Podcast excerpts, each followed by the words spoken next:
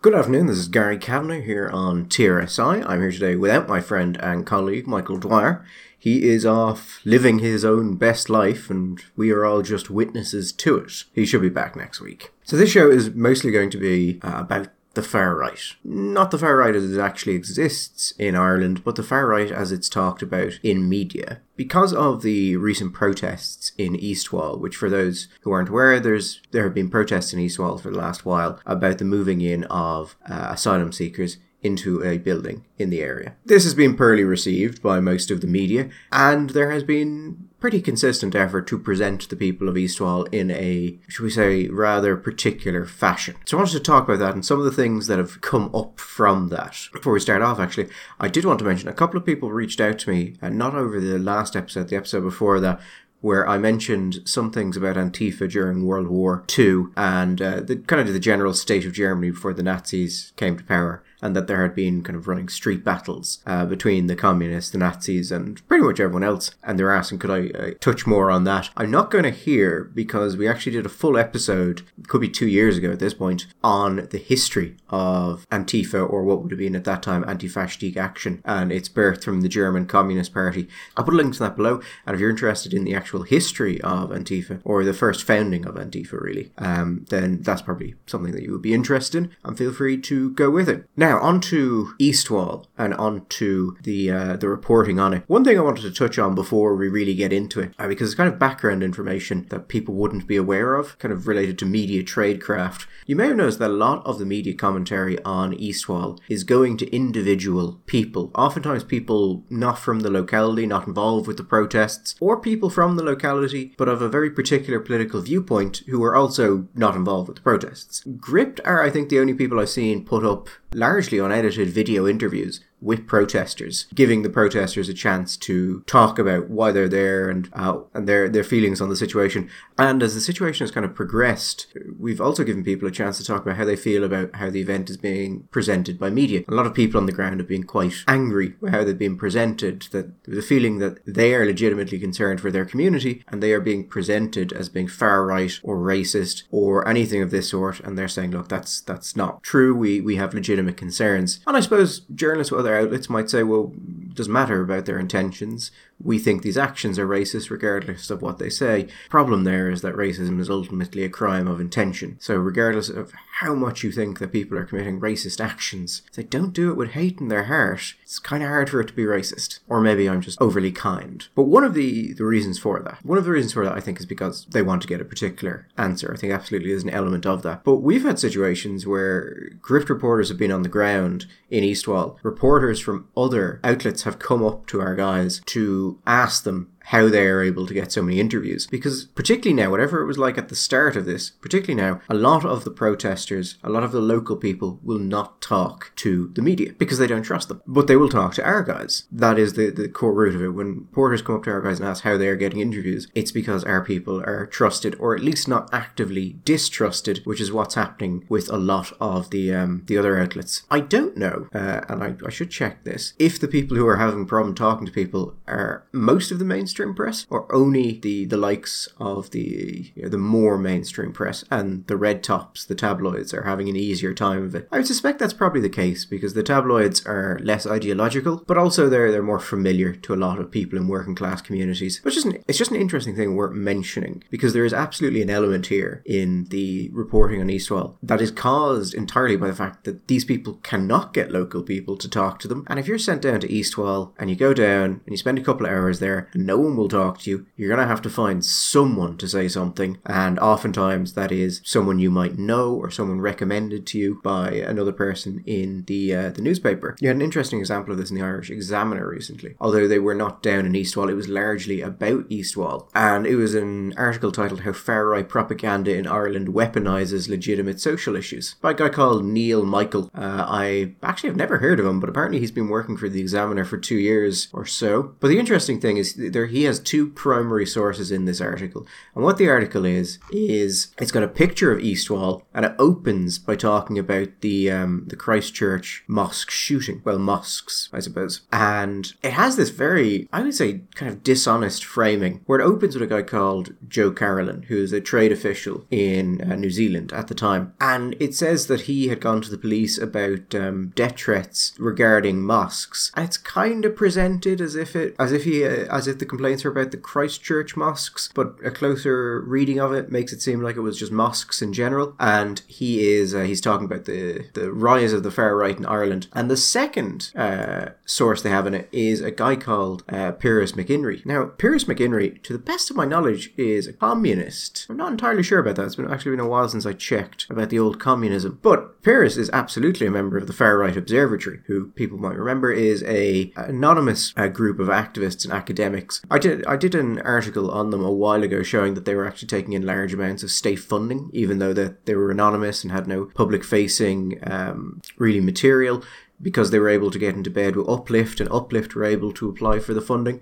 I'll put a link down below in case people are interested in it. But the thing there is that the Far Right Observatory is not an unbiased source. It is a left to, to far left collective filled with people whose political views are themselves out of the mainstream. So you have him, and then let's go back to Mr. Carolan. The image they have chosen to represent Mr. Carolan in this article is Mr. Carolan with his fist in the air, wearing a hoodie that says anti capitalist on it, in front of the grave of Karl Marx. Now, I'm not saying don't use communists as sources, but I am saying if you want to talk to people about, shall we say, political extremism, maybe the communists are not the best people. You might want to go with someone who's a bit more, you know, nicely centrist or you know, left of centre, right of somewhere, somewhere there. But to give Joe Carolan credit, he is actually from the East Wall and he gives his view on it. Again, though, it runs into this thing of here is a person not involved with the protests telling you what the local people feel. And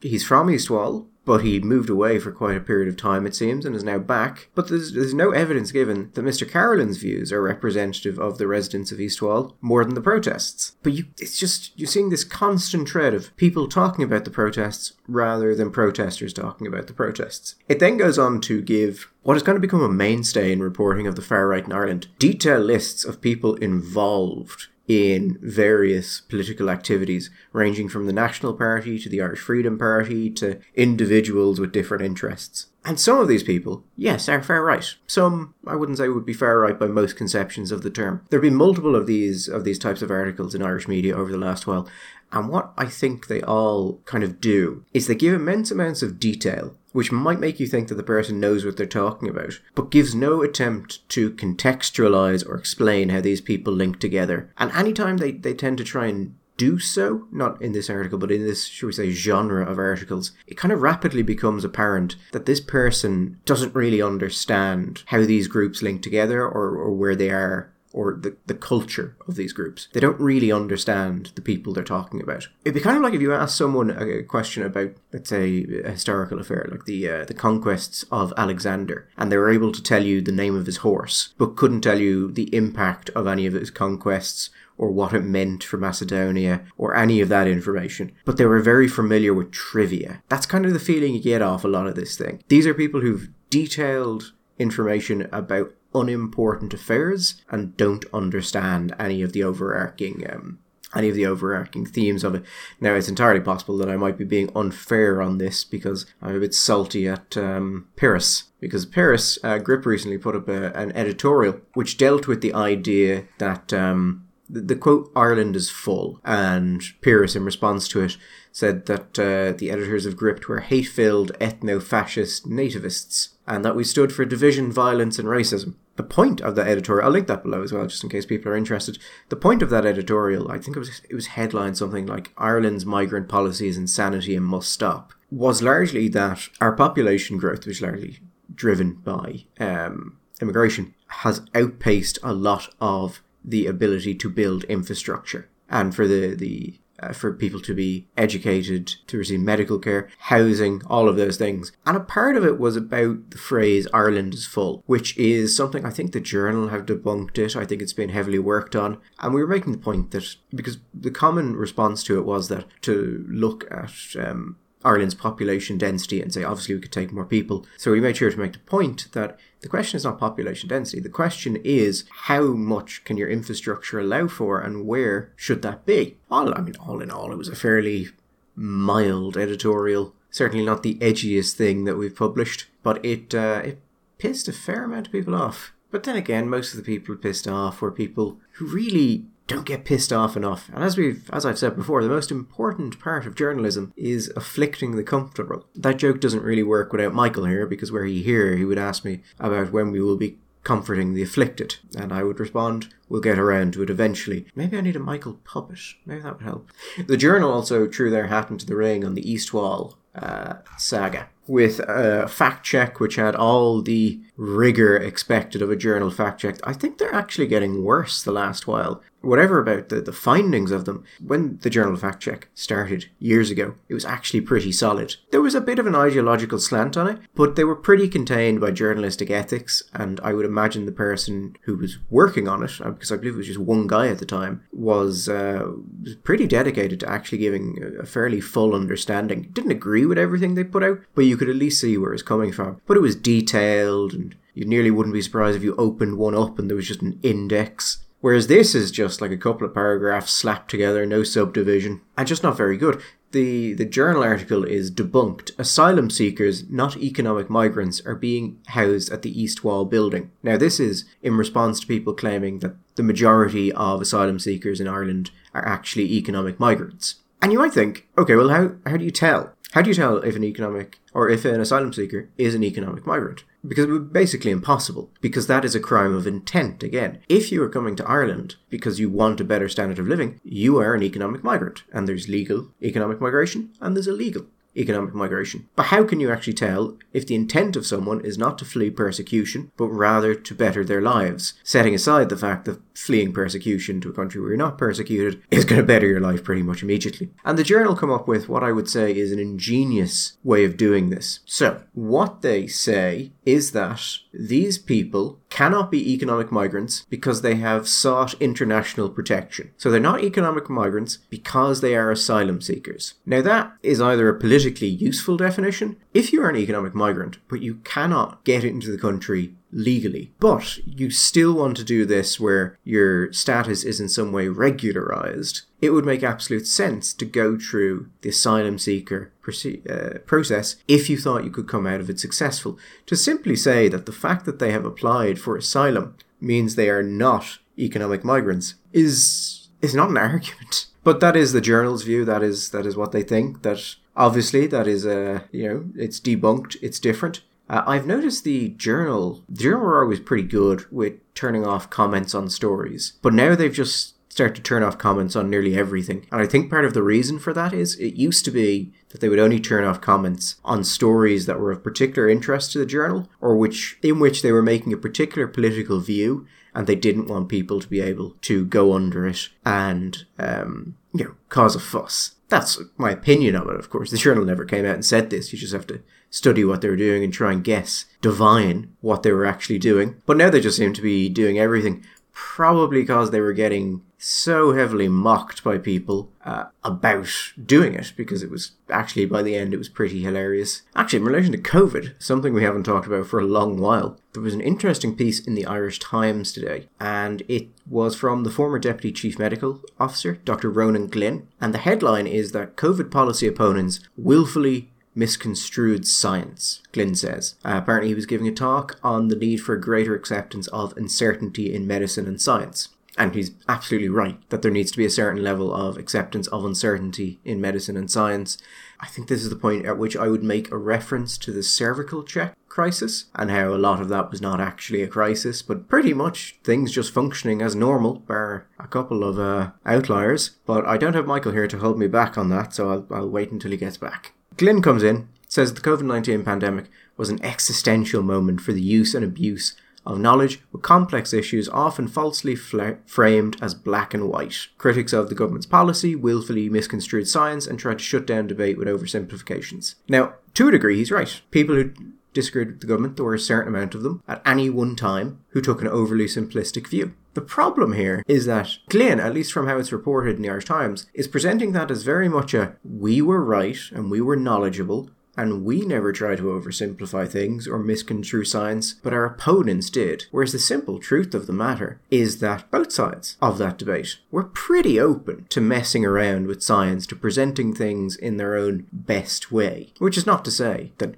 both were equally right. You can be both right and absolutely happy to oversimplify things and misconstrue science to people. And it's not really the fault of COVID either. There's a great joke that science does not move ahead at great idea by great idea, but rather great funeral by great funeral, which is to say the periods where you see the most rapid development of new theories and the most rapid adoption of new theories in various scientific disciplines is the moment when the people who uh, came up with the last great idea die. Because when they die and their adherents die, it becomes a lot easier to get acceptance. And that's just because of the way people work. If you have scientific figures who have particular views and have a lot of prestige and have people who follow them, well, then people are highly unlikely to go against their work because of the social consequence and so, uh, of doing so and the general social pressure. And a lot of the COVID 19 pandemic, a lot of the directives that came out, a lot of the points at which different things were done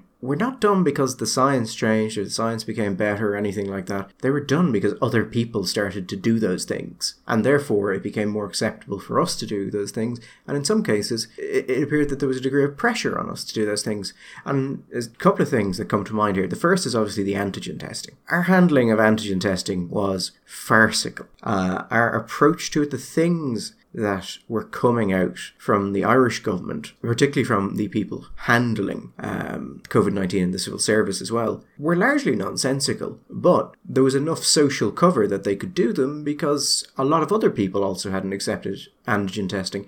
And when other countries started to accept it, and when other countries started to do other things, we slowly started to do those things as well. The other one. And I bring this up because it happened very early and it related to Italian uh, sports fans coming to Ireland. And I remember I and Michael were saying that it would make absolute sense to stop the sporting event because this was from an area of Italy where COVID appeared to be coming out. And this was at the very start when people knew very little that prudence would say cancel the sport event, ban those people from coming here. And Paschal Donohoe came out and said, well, we couldn't do that um, because how would we like if the Italian government banned some of our people from going over to Italy. And you did have to think, that is the reasoning of a child. We won't do this because what would you think if it was done to you? I suppose there's a certain Kantian logic to it. But you would think most adult countries, if you said we're going to do this because there appears to be an outbreak of a lethal disease, which we know very little about, and therefore it seems prudent not to do this,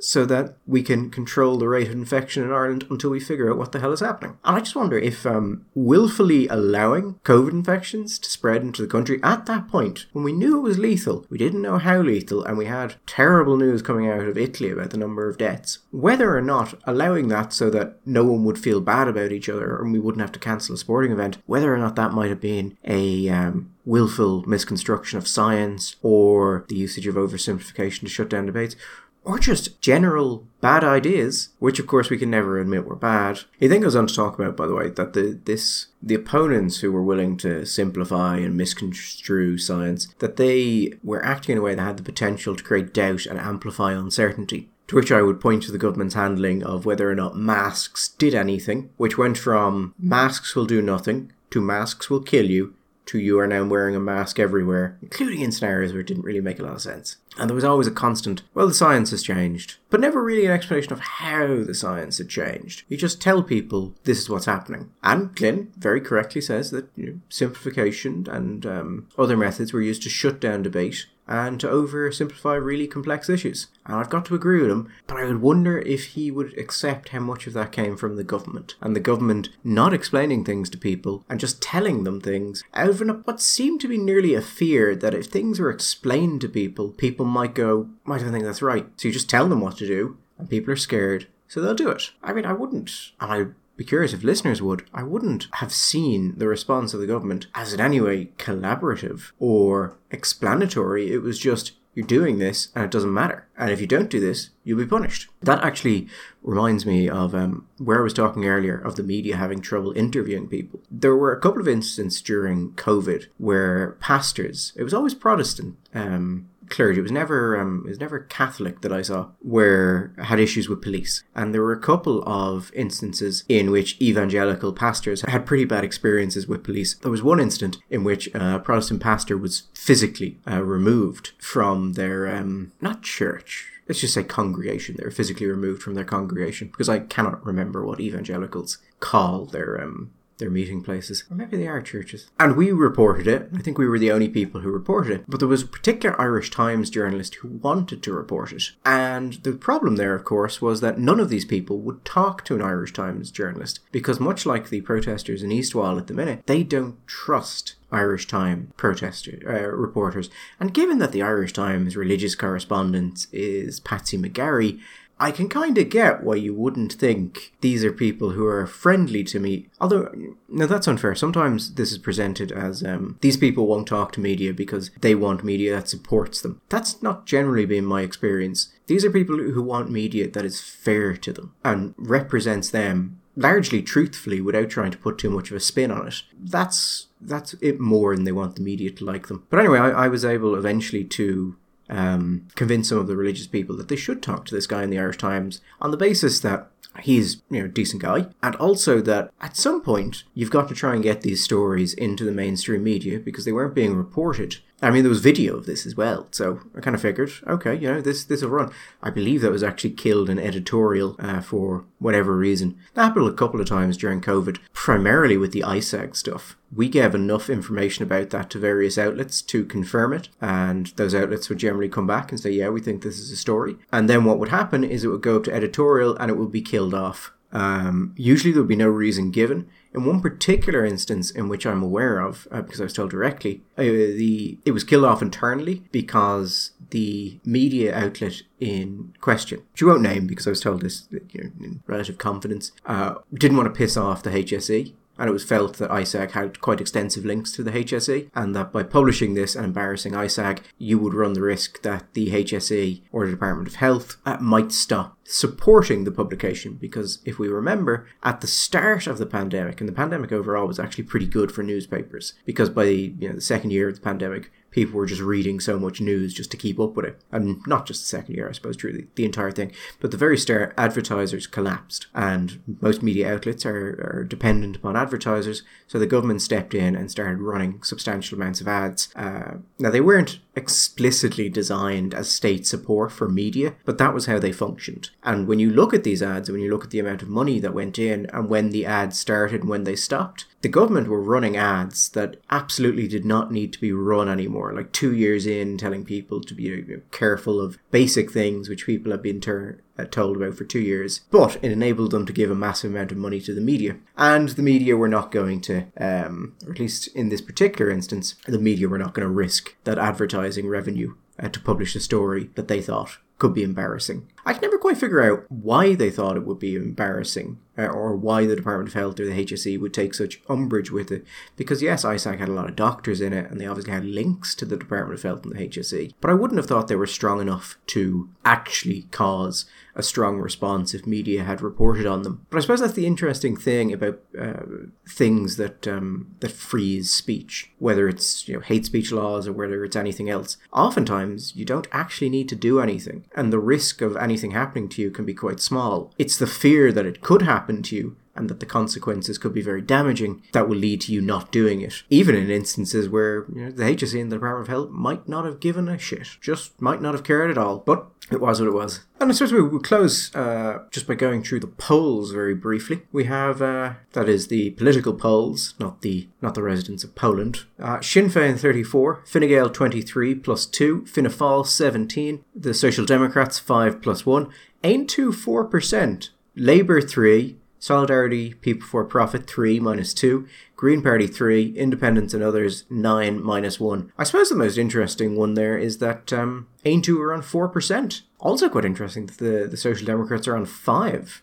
I mean, that's primarily interesting because you've got, you know, your Labour, your Solidarity and your Green Party all below them. So Aontú on 4%, that's actually the same as the last Ireland Thinks poll, which is probably going to be quite motivating for Aontú. Sometimes you'll spike up a bit, but stay there and stay static for a while. It will be interesting when the next election comes up if they're going to repeat the mistake they made last time of not running enough candidates. Uh, but at 4%, you could be looking at a couple of TDs, really depending how strong you are in certain regions and if that's concentrated in particular areas. Labour Party, Green Party down at 3, no change. Always hard to tell how the Green Party feels about those kind of things because they seem quite happy to be devastated, not decimated, but devastated, and then build up again, go into government, get enough of their policy uh, choices in to have an impact, be devastated again, and then just repeat the cycle. Labour Party on 3% is interesting and does explain rumours I've been hearing that Alan Kelly is not going to run again. I mean, partially because you know, he's lost the leadership. That's a bit of a kick in the teeth, but also 3%. It's the Ivana bounce. No change in Sinn Féin, doesn't show any fall, unlike some of the other polls, which is interesting. And Fine Gael at 20 23% plus 2. Decent for them. Fianna Fáil are the interesting one. You'd think with Micheál Martin kind of coming up to the changeover, there would be some movement there, just because it gets people thinking about you. But no, they remain on a glorious 17%. The second interesting poll, so that was a um, that was an Ireland Thinks poll in the Sunday Independent. There is another interesting poll that came out from the Irish Times, which was looking at it was particularly interested in the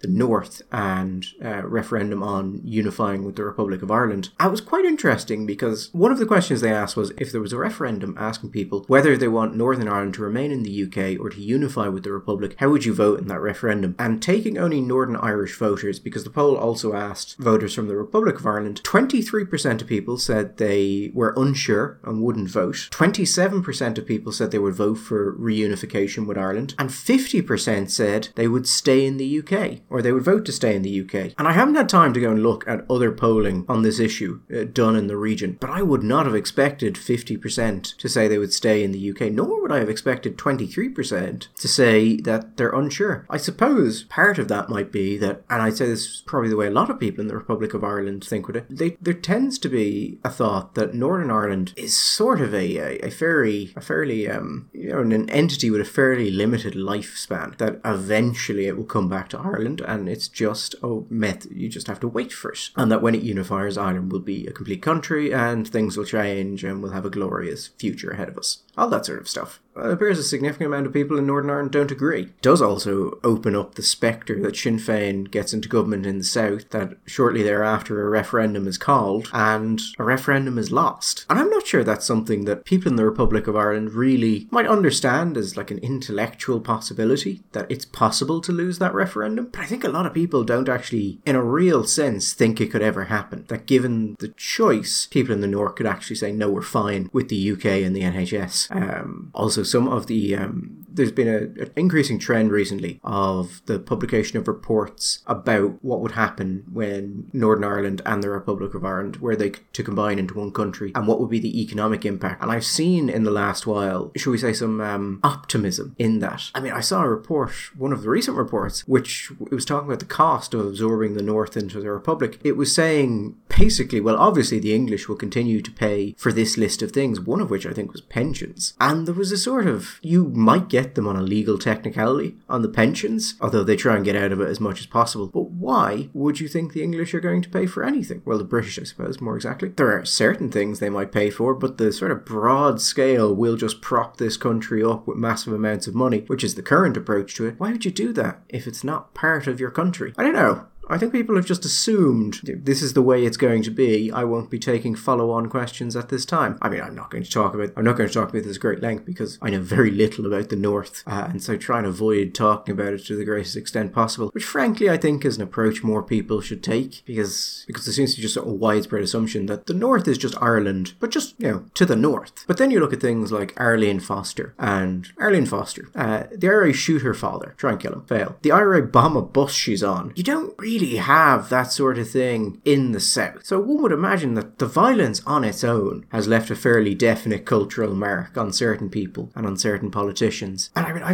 remember seeing a while ago people mocking Arlene Foster because she was offended by something about the IRA. And in the South, that would be a fairly sensible thing to do because because there's not that history of violence, and it could just be someone being oversensitive. Where you live in a part of the world where they may kill your father, or at least try and kill your father, well, that probably changes your relationship to them and to people seeking to promote them or glorify them. Anyway, we won't solve the Northern Irish crisis today, no matter how much we try.